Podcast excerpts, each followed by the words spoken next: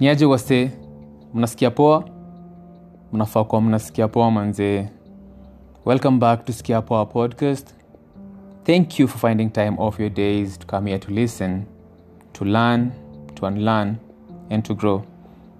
On today's episode i want to talk about just one simple act.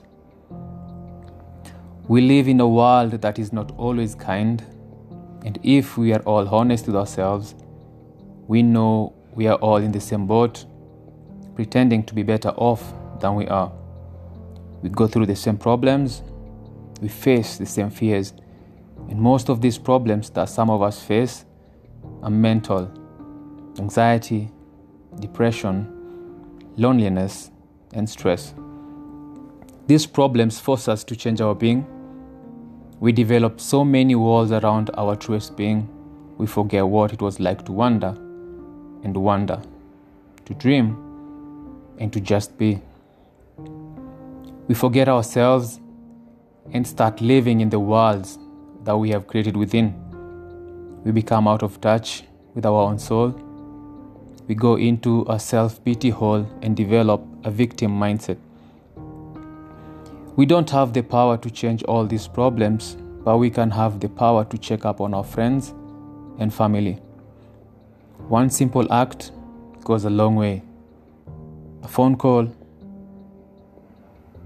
a simple hello, a smile, I love you, a thoughtful text, writing a letter, forgiving someone, a big hug, a little hug, a joke, sharing a laugh, a friendly conversation a visit, cooking for someone, sending someone a song that reminds you of them, meditating with someone, praying with, and praying for someone.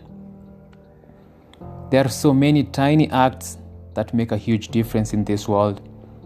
No act is too small, and not only does sharing love and kindness help the person receiving it, but it will fill your heart too. And I think it's going to create much more connections and much more meaningful and strong relationships.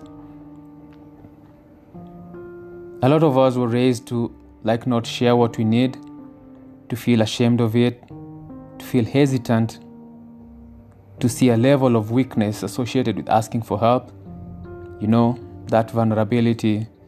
But the truth is, we need help, we need support, we need love, we need kindness, and we need guidance. If you are hearing this, share it with people. Share it with a friend who you think will find value in it. I'm sending you my prayers, sending you my love, sending you my positive energy, sending you my meditations. I'll see you again. Skia.